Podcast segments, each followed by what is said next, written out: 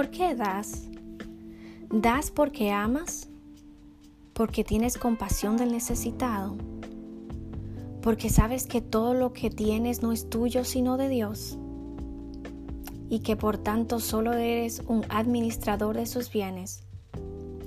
Das porque sabes que nada material es eterno y que lo podemos perder en un instante.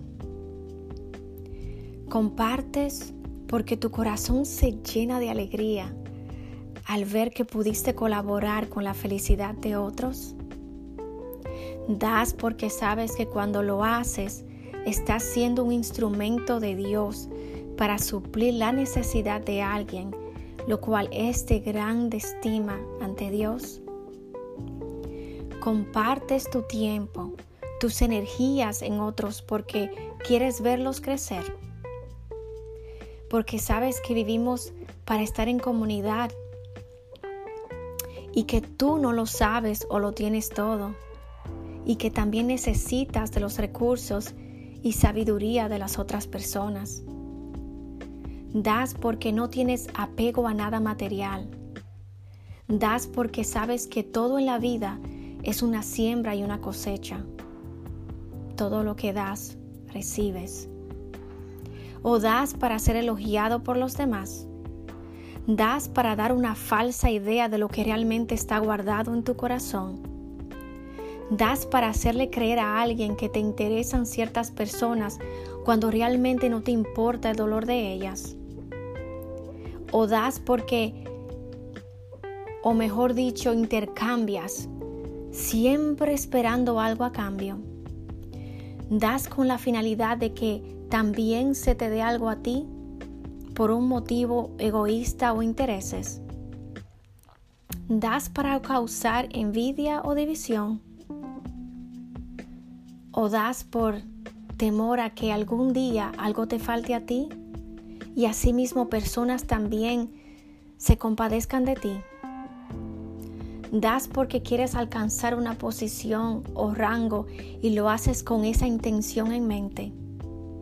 ¿Con qué intención actitud estás dando?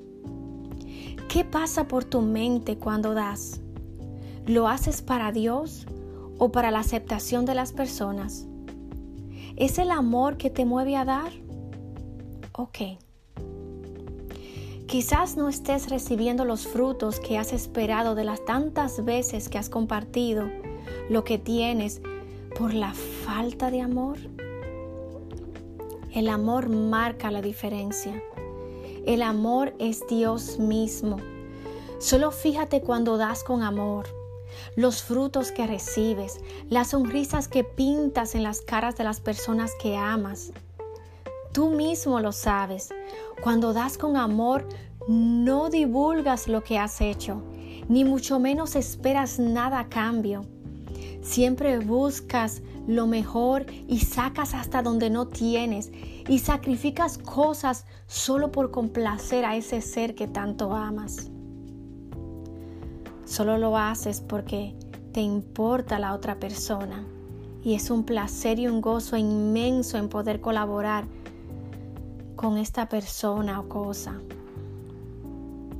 Hay tantas razones por las cuales damos, pero Dios interesa en la intención de tu corazón al dar más que de la cantidad o la multitud de lo que compartes o das.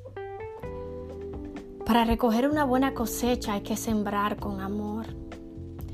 Y si repartiese todos mis bienes para dar de comer a los pobres, y si entregase mi cuerpo para ser quemado, y no tengo amor, de nada me sirve. Primera Corintios 13:3. Aquí Pablo se fue al extremo para que podamos entender que podemos dar hasta nuestra propia vida la podemos dar, pero si no lo hacemos con amor, esto no significa nada. Recordemos que Dios mira los corazones. Sus ojos recorren toda la tierra para fortalecer a aquellos cuyos corazones son suyos.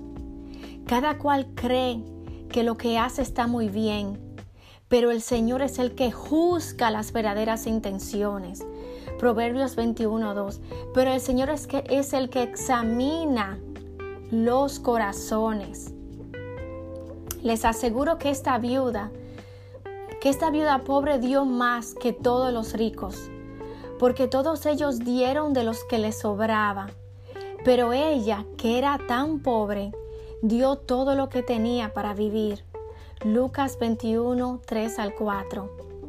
Que nuestra intención o actitud al dar sea según la viuda de Sarepta, que llamó la atención de Jesús, no solo porque ofrendó a Dios todo lo que tenía, sino porque lo hizo con amor, con todo su corazón.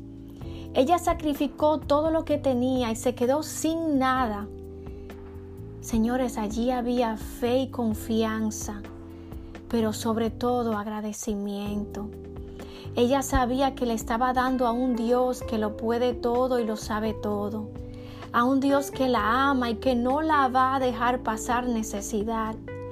Le dio a Dios con un corazón agradecido, demostrando así que Dios era mucho más importante que todo lo que poseía. Por eso cuando des, cuando des a los necesitados, no lo anuncies al son de trompeta, como lo hacen los hipócritas en las sinagogas y en las calles, para que la gente les rinda homenaje. Les aseguro que ellos ya han recibido toda su recompensa. Mateo 6:2. Vivimos en un mundo donde todo se anuncia por las redes sociales.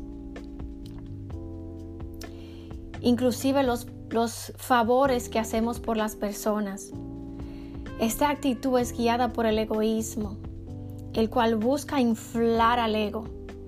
Le encanta ser reconocido por los demás y que todos sepan lo buenos que son.